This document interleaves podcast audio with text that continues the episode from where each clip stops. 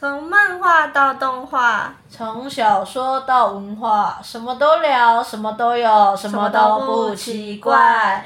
欢迎光临漫谈杂货铺，我是天阳，我是雨月。嘿，我们今天要来聊的是二零二三年上半年的十大动画啊，因为本身我们两个都是阿宅，动画这种东西绝对不会少看，尤其是现在动画基本上每一季都有。多达三四十部的作品，真是看都看不完。尤其是现在已经快变社畜了，真的是没时间看了。所以，所以能够能够一季能看多少，就已经是视个人体力量力而为的概念，也不是可能像学生时期可以一直追、一直追、一直追。啊，以前追动画时间真快乐。是的。那我们选了十部，就是上半年，就是冬季。和春季新番，然后包含在这个时间内也有上映的动画电影，然后我们两个人一起选了十部，有三部是共通的，然后四部是只有我看的，然后另外三部是阿宇有看的，然后我们两个凑起来总共变成十部动画来做这一集。那考量到一口气讲十部会太长，所以我们会分成上下两集，上集我们先讲五部。下集我们再讲五部，那我们讲的顺序呢，不代表我们的排行顺序，或者是心目中的高低落差之类的，纯粹就是按照作品上映的时间排序。我觉得这样子最省力。然后你要我排哪几部最好看，然后排个顺序出来，我觉得也挺伤感情的，所以就算了吧。哈哈哈。那我们要现在讲的是第一部，我们两个都有看的。二零二三年的冬季新番，拥有超长技能的异世界流浪美食家。这一部我自己是等它动画上映之后，我才发现其实它是轻小说改编的。哦，这个这个我知道。最近轻小说改编的动画越来越多，而且出做出来的品质也意外的好。嗯，对。然后让我觉得，如果真的没时间看小说的话，其实看小说改编动画也是一种嗯了解故事的享受。虽然，到底你觉得到底看小说比较耗时间，还是看动画比较耗时间啊？嗯，我的话对我来说，看动画漫画当然比较顺啊，因为我我比较对文字我比较这么不是看的，我会花更久时间对我来说的。我觉得我的话是要看小说文本的分量，讲白话一点就是这样，看它几部或几本。然后一本多厚？我觉得原作如果是小说，那当然是看小说比较完整的。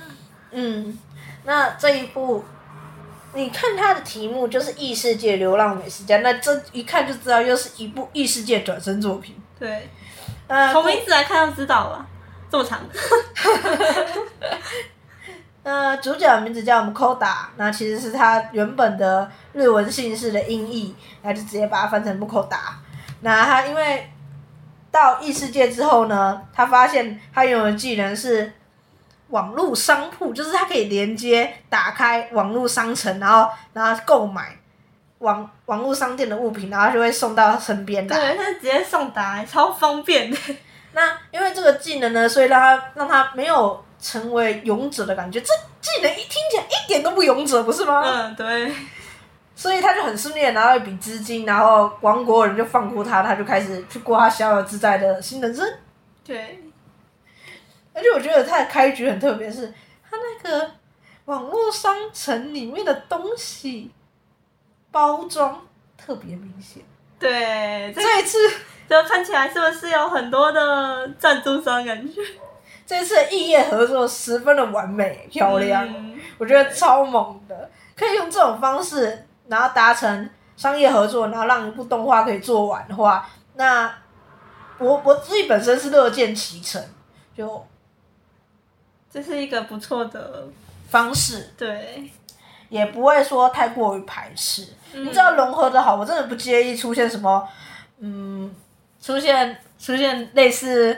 什么？比如说什么？叶配的感觉。烧肉酱啊，什么之类，或什么酱油啊，什么洗发精啊，什么酒啊，酒，皂啊，酒都超明显。对。那 Mukoda 他就利用这个网购网络商城呢，做了非常多的美食。那这个美食是一道传说中的神兽非那个芬里尔。那芬里尔因为被食物给吸引，所以就跟他签签签那个契约，然后他就成为他的使魔，然后他替他类似芬里尔取名叫菲尔。嗯。然后，然后他一开始知道菲尔是传说中的芬里尔，但菲尔在他面前实在是太吃货了。对，他吃货，就像一只大狼狼一样。对，虽然芬里尔本来就是狼，没错啦。那大狗狗，讲错了，大狗狗。就很贪吃，而且芬里尔都菲尔都要求要吃肉，所以就看姆寇达用各种方式料理肉，从炸的、烤的、煮的、煮的、蒸的，各种花式五花八门，什么都有，你都想得到的，基本同样方式他基本上都做了。嗯，而且这次动画他花了非常多的精力在描绘他的煮菜的那个过程。以及它煮出来的食物的样子，真的看起来每次看着肚子很饿。必须郑重警告，这一步如果半夜看，请记得先准备好宵夜，否则你会被你的肚子给折磨到，你必须站起来去泡泡面，再回来继续看。除了芬里尔以外呢，姆寇达又捡到了一个一个小史莱姆，然后他替他取名叫 C，C 超可爱。实超可爱，而且声音又超强的，软绵绵的声音，然后说说那个台词，哦，好可爱，好可爱，我自己都想养一只蜥蜴了。所以我们就看着姆寇达他在异世界，然后利用网络商城的力量，然后获得了传说中的神兽菲芬利尔，然后然后跟小史莱姆十一，然后一起踏上旅程。然后在这过程中呢。因为他这个网购技能呢，打其实有点破坏那个世界的货币观。哦，对，比如说一包盐，而且那个盐是很精致哦，筛选就是那种最怎么说，嗯，以现代标准来讲，我们很常看见的食盐，但放在那个异世界的世界观来讲，是很珍贵的，甚至精致、高级、奢华，进贡给那个王族那种的物品，对。那、啊、可是对姆寇达来说，啊啊就演啊，对，然后然后商人看到，哦，我给你这么多钱买下来，不不够吗？这钱，然后又再一袋金袋金币，对，然后就默默的好几袋金币，然后金币只会多不会少，他的金币就无限繁殖，然后加上加上菲尔又去打那个很厉害很可怕的一堆什么怪兽之类，奇美拉嗯。之类的，然后那些。那些猛兽的皮呀、啊、脚啊、牙齿啊，又是很珍贵的材料。对。然后变卖那些东西，又是好几代金币。所以，姆寇达说明是那一批到异世界的勇者之中，过得最滋润的一个人。真的很滋润呢。我们是不知道他接下来可能会不会有第二季动画哦啊。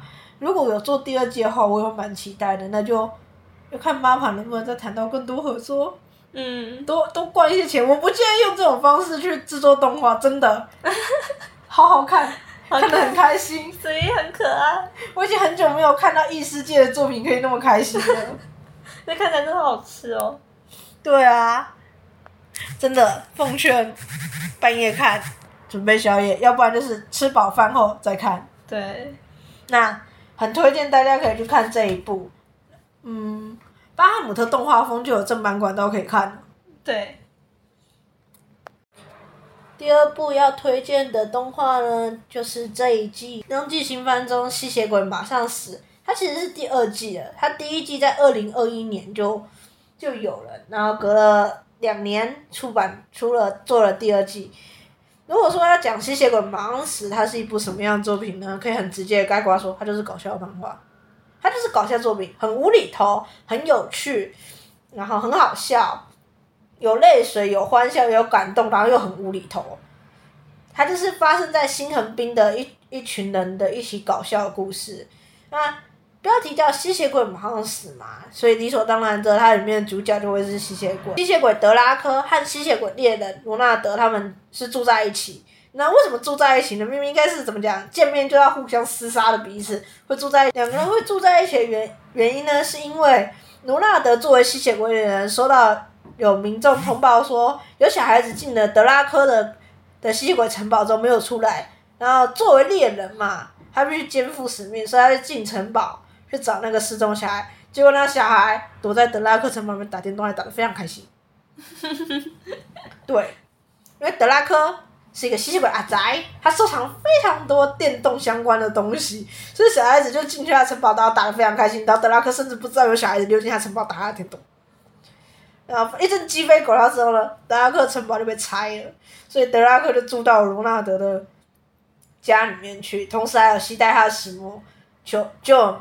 就恩是一只球鱼，那他跟德拉克的感情非常好，基本上有时候甚至连唯一出了什么事不会吐槽德拉克，就只有救人，就就嗯嗯的那样子回应德拉克，超可爱。他真的很可爱。我觉得搞笑作品中都需要一个小动物来吉祥物，对，承担吉祥物的角色。星恒滨就是一个吸血鬼和吸血鬼猎人同时都会住在那座城市的城市。你就可以看着吸血鬼猎人，还有吸血鬼工会的人，然后德拉克大摇大摆走进吸血鬼宫跟人家打招呼，然后吸血鬼还会说哟德拉克的这样子，就觉得 啊，果然是搞笑作品才会发生这么和平的事情。对，好和平哦。我自己是很少看搞笑作品，那吸血鬼马上死，我第一看第一季的时候就直接被打中胃口。它是单元剧形式，所以其实你不管从任何一集开始看的话都没有问题。它的主题曲还意外好听，所以。推荐有兴趣的人也可以看看这部作品。推荐的第三部十大动画是《小智是女孩》啦。这一部的话我是没有看，所以接下来就交给阿宇负责。啊，呃，这部的话呢，其实就是集结了恋爱、青春还有搞笑的作品。然后我觉得它的那个恋爱成分和搞笑成分都蛮高，就是有一些部分会很搞笑。就是故事是在讲是讲说。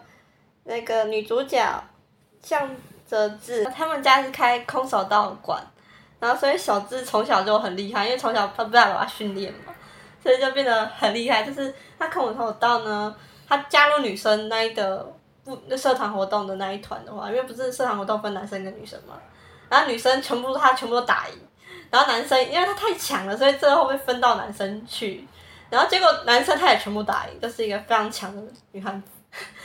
可是这样的小智呢，就是主要跟他讲说，小是女孩就可以看出他其实，他想要表达自己是女孩，因为那个他自己有一个青梅竹马，从小认识的一个青梅竹马，他叫就是叫春一郎啊。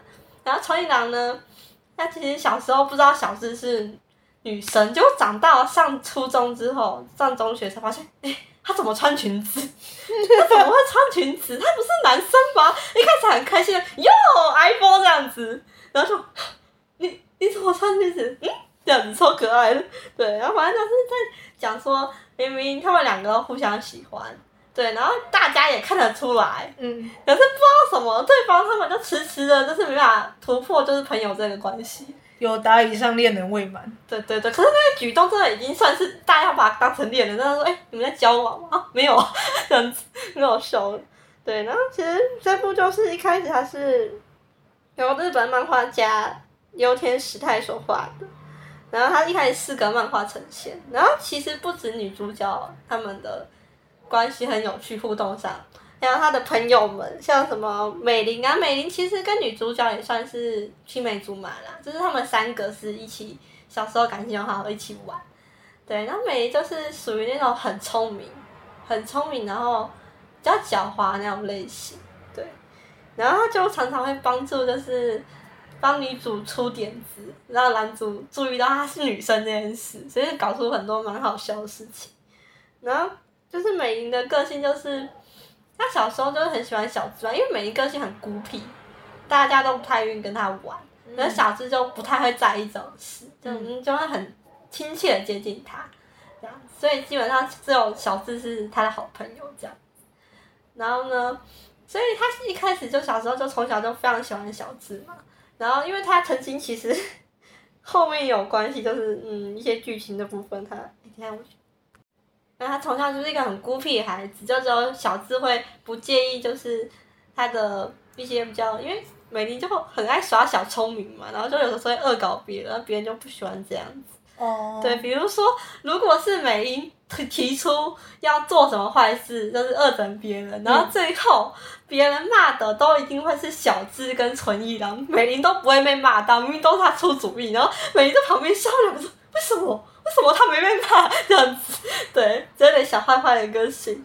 对，嗯，然后呢，然后就美玲就是她是个性就是聪明嘛，狡猾，然后就是遇到她很喜欢小智，因为小智愿意接近他，跟他玩。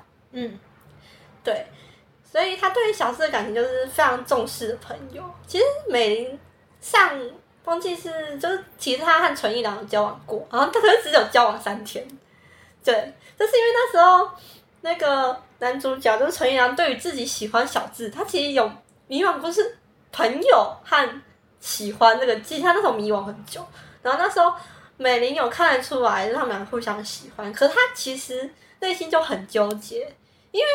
小智的体力很精的，就是他的体力，他从小练那个空手道嘛，对，所以他体力很好，总是会跑来跑去。可是美玲体力没那么好，不能总是跟着他，就渐渐那个体力和想跟他一起玩，这就好像有点跟不上，所以他就变很纠结。可是纯一郎，因为他有从小就是跟女主一起练空手道，嗯，所以体力也很好。他可他知道纯一郎可以在他身边陪他一起玩，可他没办法。可是他又不想让小智。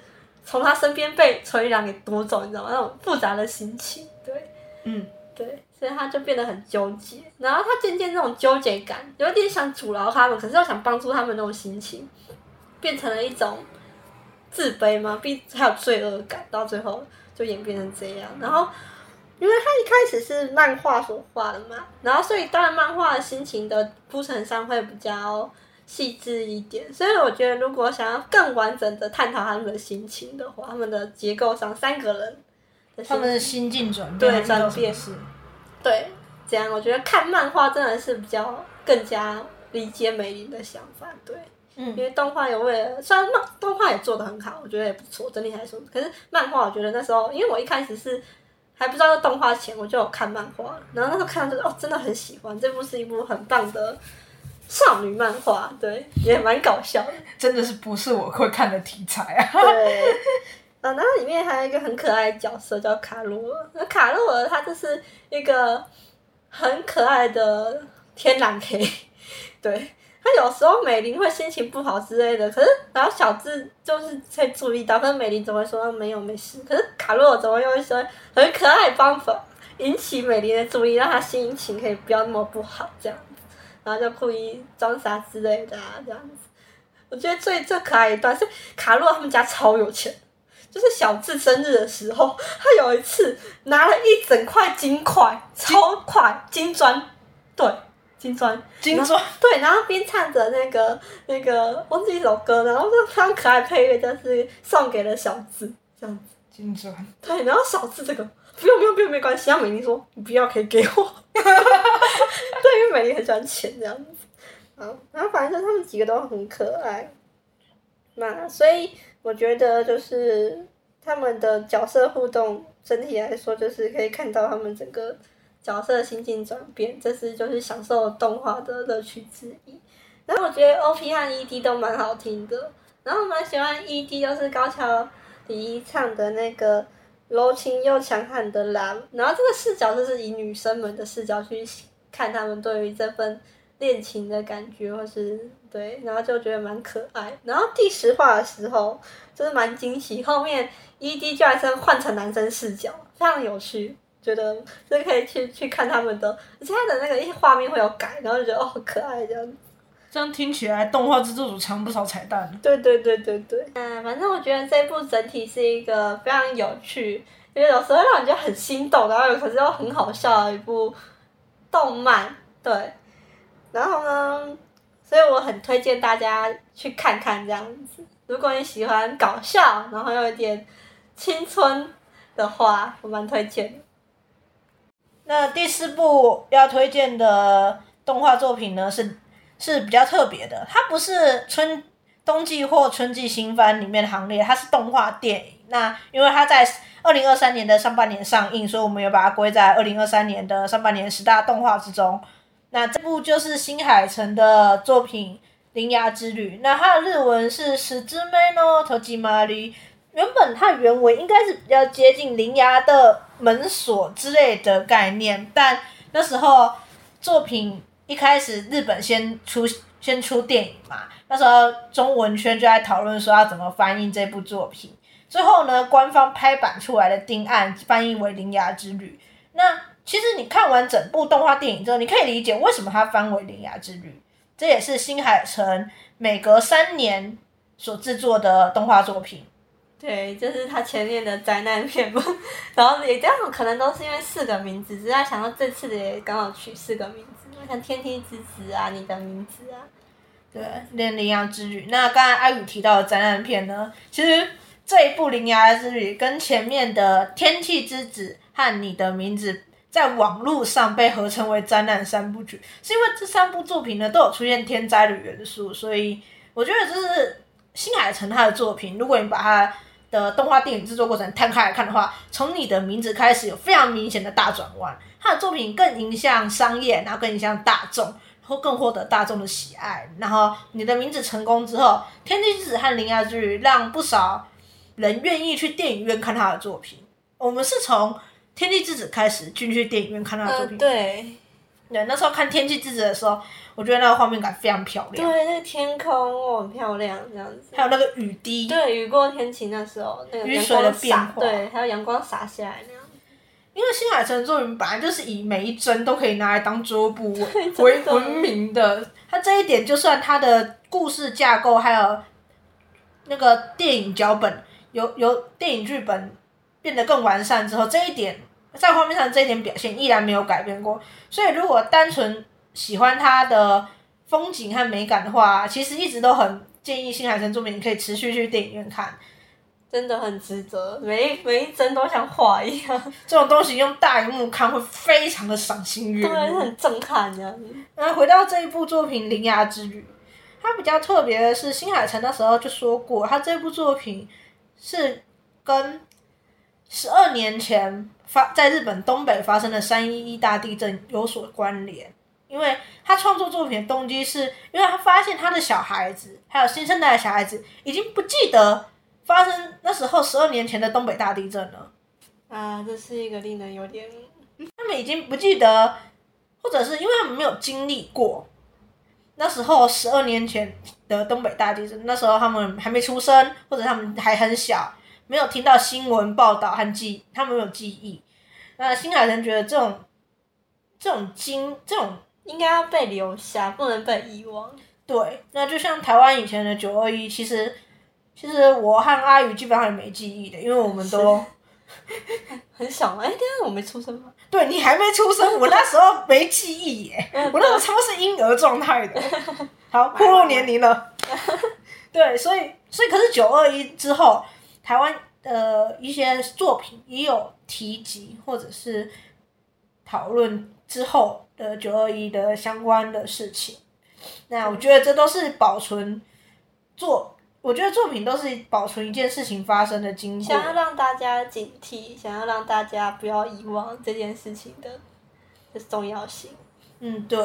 那我自己比较意外的是，我那时候在台中台中看电影的时候。不小心刚好在三月十一号去看了，哇哦！对，所以那张票跟我留下来，我觉得蛮有怎么讲意义的。对，这一部的《铃芽之旅》故事主角就是从少女铃芽，她在九州遇见一位一位青年叫草太。嗯、那他那时候草太第一次见到他他，就问他说：“这附近哪里有废墟？”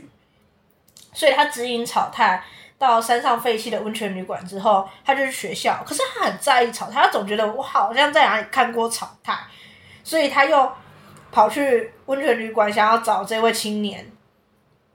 那可是他那时候在废墟还没找到草太，他就先拔起了一块类似猫咪形状的石头，就那个石头竟然变成一只小猫猫，就跳走了。超可爱。对，然后之后他竟然看见一扇门里面窜出了巨大的怪物，他那。然后接着草太要出现，想要把这扇门给关起来。对。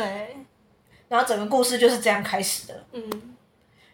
那门里面出现的怪物呢，其实是巨大的蚯蚓。蚯蚓如果从门里面出现，然后并且在这块土地上倒下的话，会引起大地震。那草太的职责，他就是关门师，他要在旅行世界日本各地去看见门，然后把门锁起来，然后让蚯蚓不会出现，然后就不会引发大地震。可是铃芽拔起的那块石头是一个钥匙，它应该是镇压蚯蚓一部分，让蚯蚓不会频繁出现的。对的，关键物。那块钥匙呢，变成了小白猫大臣，因为。铃芽那时候随口一说啊，大臣你要不要来？你这么可爱，小白猫，你要不要来当我家的孩子？我会照顾你。嗯。结果大臣就开始追着铃芽四处跑。对。应该说前期他是让铃芽追着四处跑才对。嗯。那大臣让铃芽追着他四处跑，原因是因为小白猫它是神明嘛，它非常任性，他就把草太的灵魂寄宿到铃芽的一张儿童椅子上。对，小时候他妈妈帮他做的。嗯，然后那张椅子为了让草太可以恢恢复原状，恢复人人形，恢对，把他灵魂调回他本来的肉体。呃，对，所以铃芽就追着小白猫大臣，踏上了漫漫的日本追逐之旅。嗯，他基本上就是从他的家乡九州，然后一路往往北，然后到然后经过爱媛啊、神户啊，然后再到东京啊。最后发现，他们最他们要回到铃芽的家乡东北的岩手。嗯，我的，我觉得可以做一个旅游手册。哦，其实有的，但是有，嗯，对，有。它其实这部电影的架构就是铃芽他追着小白猫旅行的过程，然后遇到人事物，它非常接近公路电影。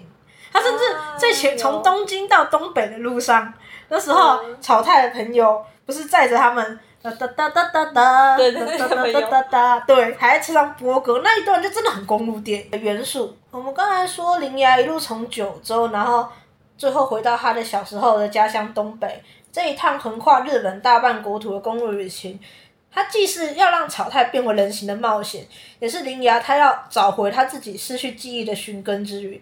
因为铃芽小时候其实是生活在日本的东北的，他后来是被阿姨收养。那为什么他会被阿姨收养？他小时候发生了什么事？他其实已经没什么记忆，他唯一有的就是他母亲替他做的那张儿童椅子，而且还椅子的四个角还少一只脚，只剩三个脚，所以他对母亲单薄记忆。然后小时候到底经历什么事情？这一切一切都在旅途中慢慢展现。我比较吃惊的是新海诚他对于各地的废墟还有被遗忘土地的描述，像最刚开始铃芽他住的那个地方被废弃的温泉商家啊。然后再到爱媛的，因为土石流而废弃的学校，然后因经营不善而无法拆迁倒闭的游乐园，对，游乐园的摩天轮特别有记忆，对。对，然后这些地方它，然后这块土地都被遗忘了，所以关门师草他需要到访这些地区，然后去找因为失去人们活动而出现的门，然后朗诵祝祷词，然后把门咔关起来。我、嗯、我那时候对草太的祝祷词非常。感兴趣，嗯，因为它音调很好听，而且很有记忆点。如果你要说祝祷词的内容大概是什么，它就是对日神，然后对产土神表达感谢之力，啊，感谢神明提供这块土地给人们安居安居乐业。我现在非常诚惶诚恐的将土地归还给你们。简单讲，如果说台湾的字幕翻译的话，诚惶诚恐和奉还你们这八个字，真的很有记忆点。对，然后你再结合草太说过。关起这扇门的时候，你要想着这片土地上人们曾经生活过的模样，你要去倾听这块土地的声音，钥匙孔才会出现，才能把门锁上。这一点非常适合堆叠情绪，并且在最后最后将所有人对土地的集体记忆推上最高峰。哦，我其实在看电影的时候，我那时候看到草太在前期说出这句话，然后告诉铃芽怎么样把门关上的时候，我就觉得。这个东西有伏笔，很重要，非常重要。对，就看得出哇，真的是厉害。对，那其实中途因为草太是椅子的模样，就是跟他是椅子的模样，跟铃芽一起旅行，所以他发生不少笑料，还有逗趣画面。哦，对，很可爱。要大声乱跑，然后旁边说大家那个，哎，网络上的推特，有猫猫这样，有猫猫，有猫猫，好像大臣啊，他现在大臣好了。对对，所以那只小白猫才被叫大臣。回到椅子，就是草太是椅子的模样嘛。我们一开始的时候，草太会因为睡着，然后倒成很奇怪的姿势，然后电影院大家就开始笑。对。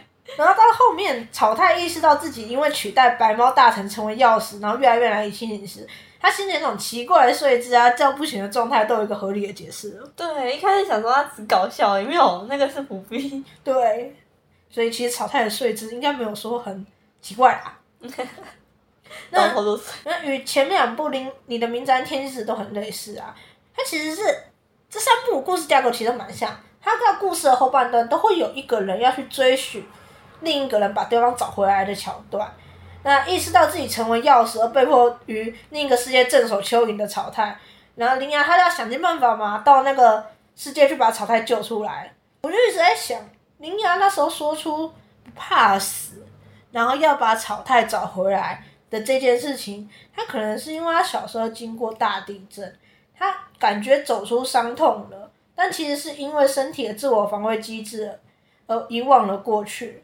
所以他这一趟旅程最后，他要找到自己幼时意外踏进尝试的那一扇门，他才可以再回到尝试。所以他必须回到他小时候的家乡，然后找到那一扇门，才能够到尝试去救草太。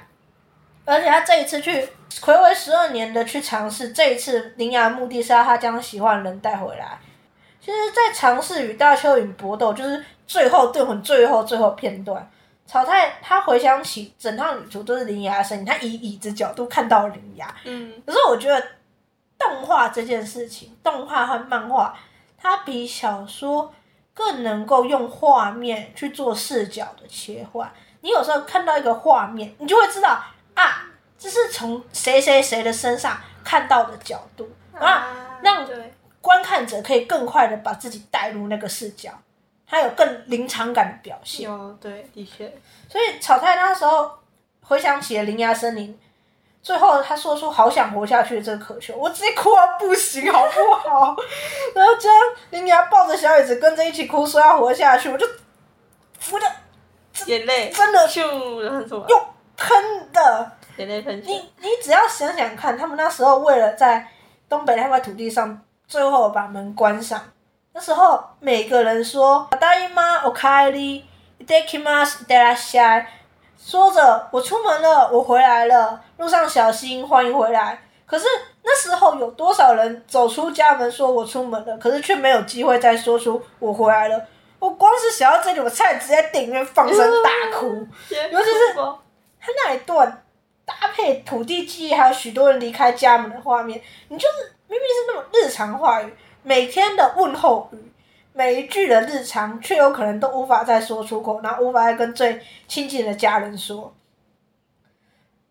所以，我那时候真的是看到很很情绪溃堤，不，基本上从铃芽踏进尝试，要把草太寻回来之后的那边，我基本上基本上都在哭。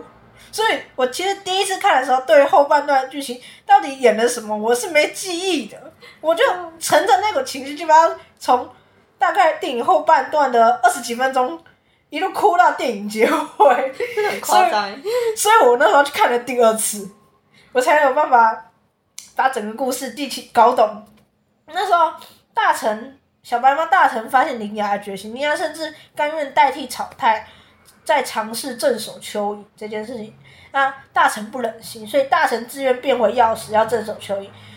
在一切结束之后，他们在尝试竟然看见小时候刚经历大地震的小铃芽。那那时候已经披着草太外套的大铃牙，他上前去找小时候的自己。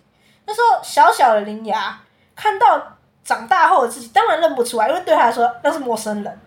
那时候小小的铃芽就说：“你有看见铃芽的妈妈吗？我的家不见了，这段妈妈没有办法找到铃芽。”铃芽要去找妈妈，她不能让妈妈担心。我跟你讲，我直接哭到不成人形，就是哎、欸，这段现在想还是很可怜。真的，就嗯，小铃芽的反应很正常，因为她知道她回家，她在家里面等着，她妈妈会回家找她。可是家不见了，那她要去哪里找妈妈？幼小的孩子，他不懂得母亲已经死去了，加上那时候三一是地震又引发海啸。许多人是失踪很久很久很久，根本找不到线索，最后被判定死亡的。哎，你在没有看见尸体的情况下，你都会期望你的家人只是在哪里受伤的，然后还没找到回家的路，会一直一直想等下去。铃芽那时候还小，他根本不懂那么多，他只记得三月十一号之后一切都改变了。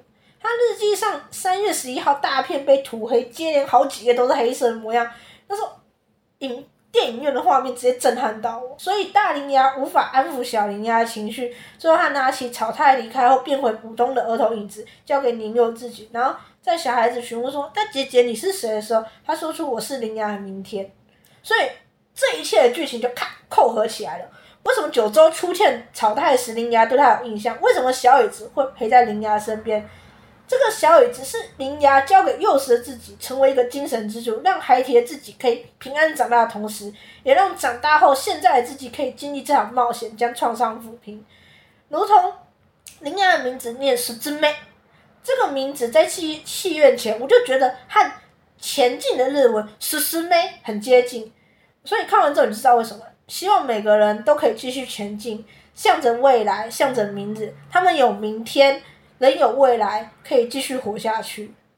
这部《铃芽之旅》已经在院线下档了，可是它接下来应该在各个串流平台都会上，所以我蛮支持那时候院线片没有看到的各位，可以再去串流平台观看这部作品。我觉得我自己在看的话，应该还是会哭啦。看到妈妈那一段，真的会哭。对，那也可以跟家人啊、朋友一起观赏。很推荐这一部《铃芽剧》，然后我现在非常期待，就是新海诚经历这三部、这三个天灾三部曲之后，他下一部会端出什么样的作品？又是什么样的天灾？所以我们三年后再见。我们要接下来要推荐的第五部，二零二三年上半年的十大动画作品是《进阶巨人》完结篇前篇。我觉得这个标题很好笑，就是完结篇前篇，他已经不知道是。第几次的完结篇的完结篇的前篇了？对，我也看到好几次完结篇的前篇，想知道他到底什么时候完结。那因为《进击的巨人》这部作品的动画制作过程其实有点一波三折，它原本前三季都是由日本动画工作室的 WIT Studio 制作，就是我们常称的霸权社。嗯，后来不知道霸权社好像。可能没有办法再继续做进剧的动画，现在第四季和之后最终季都改由 MAPA 制作。我们那时候其实蛮感谢 MAPA，就是如果没有 MAPA 接下这个烫手山芋，你知道为什么称它为烫手山芋？是因为 因为霸权社把第三季做的太好了，就是感觉你不管怎么做都无法再超越第三季的制作制作的水平，所以那时候 MAPA 愿意接起我们这些动画党是蛮。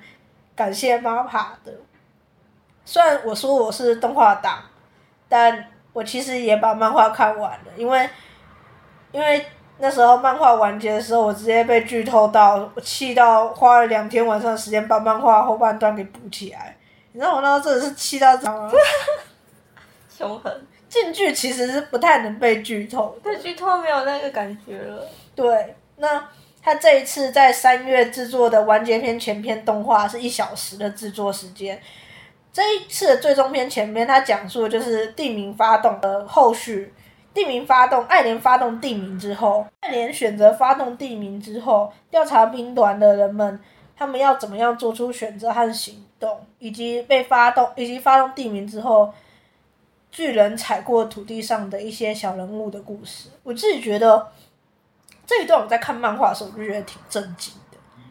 他不管，就算是他有漫画画工到后期，其实是你可以表达出人物的恐惧感。应该说，芥川创很会画人物的恐惧感。然后看了近距的那个漫画人物特写，中间都会很多黑线，那种嗯阴影吗？很像阴影，但我觉得恐惧的那种感觉。对，除了阴影之外，更多的是很完美的表现那个恐惧。那我自己是在这一小时的完结篇前篇中，印象最深刻还是韩吉啊。韩吉？对。我没讲吧？不是啊，那是汉吉啦。啊，哪一个？你刚才讲的那个是沙夏。啊，完蛋了，因为我也没有看，我只记得我没讲吧。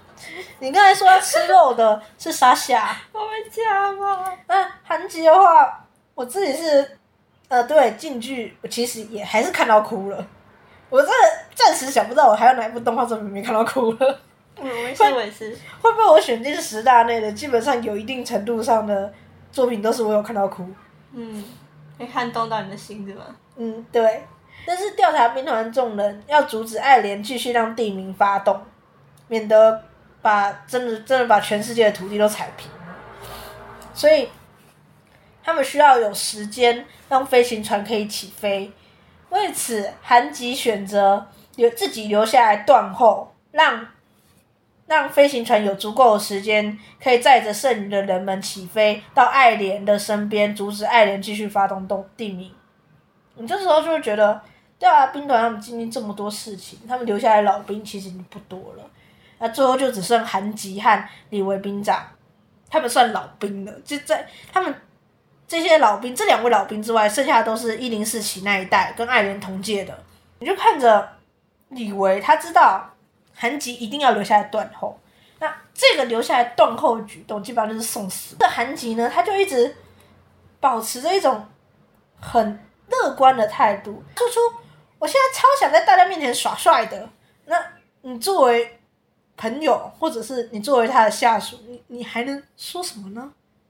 嗯，所以李维最后就是敲韩杰胸口，跟他说：“献出心脏吧。”我就啊，我不行了，眼泪再度噗的喷出来了。对，而且我那时候在宿舍看这一段动画，这一集动画前篇的，我那时候跟我室友说：“你知道韩吉这一段故事呢，在漫画那一话副标是什么吗？”自由之翼，噗，眼泪喷出来了。对，我室友说他感受到剑山创的恶意。我们一直都在感受剑山创的恶意，那我们即使被伤害，我们还是很想看下去。我一直其实都很喜欢韩吉，他从前期一个对巨人疯狂痴迷的研究者，然后到中间接下了调查兵团团长的职责，可是即使到最后。经历了这么多事情，他还是会觉得啊，巨人真的好迷人。我觉得这是一种非常棒的感觉。这个角色始终如一。他虽然成为团长之后非常压抑，因为他需要思考，还要顾及的事务变太多了。他自己也知晓，他没有办法像艾尔文一样把所有事情都处理好，甚至反杀别人一局那样子。那局势也超过他可以处理的范围了。可是到了最后的最后。临死前，他还是可以发自内心笑着说：“巨人好迷人。”我就觉得真的很很棒。他是一个心很坚定的角色。对，我觉得《进击的巨人》完结篇前篇的这一次一小时的动画单集，它在制作上好像比漫画多了更多流畅感。但因为我不知道我记忆有没有出错，我还没有回去再补漫画内容。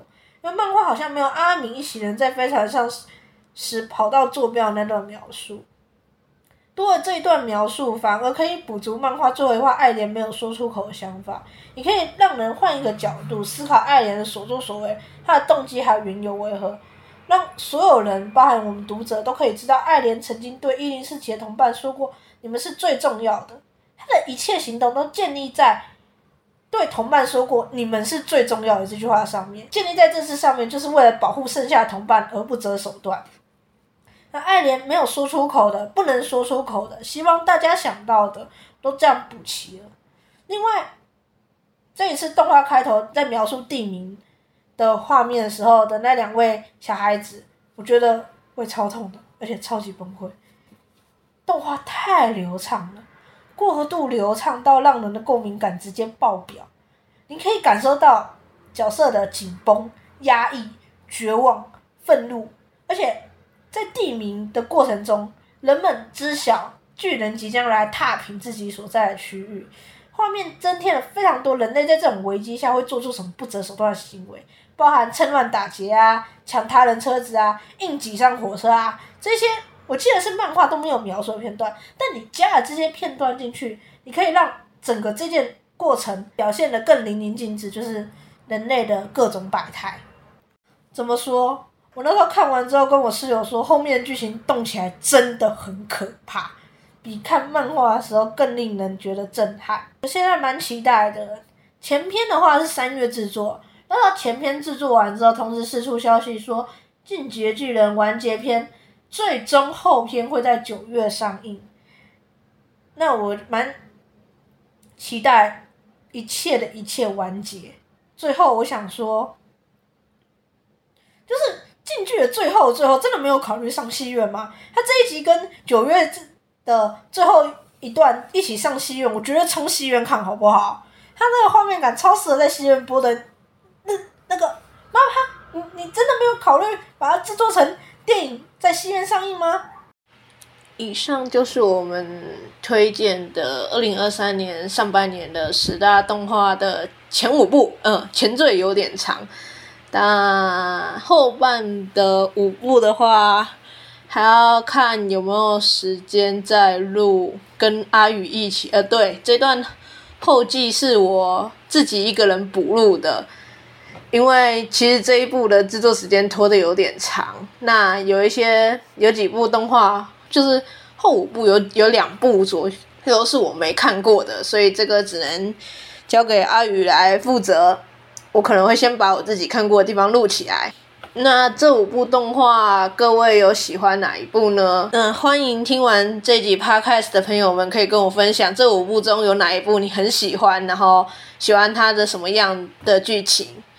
那今夜营业时间到此，这里是漫谈杂货铺，我是天阳。下集再见啦！呃，至于后五部，我真的不知道什么时候会出来，我好怕它会跟着二零二三下半年的十大一起出来，有可能吧？可能又要撞在一起了。就这样，拜拜。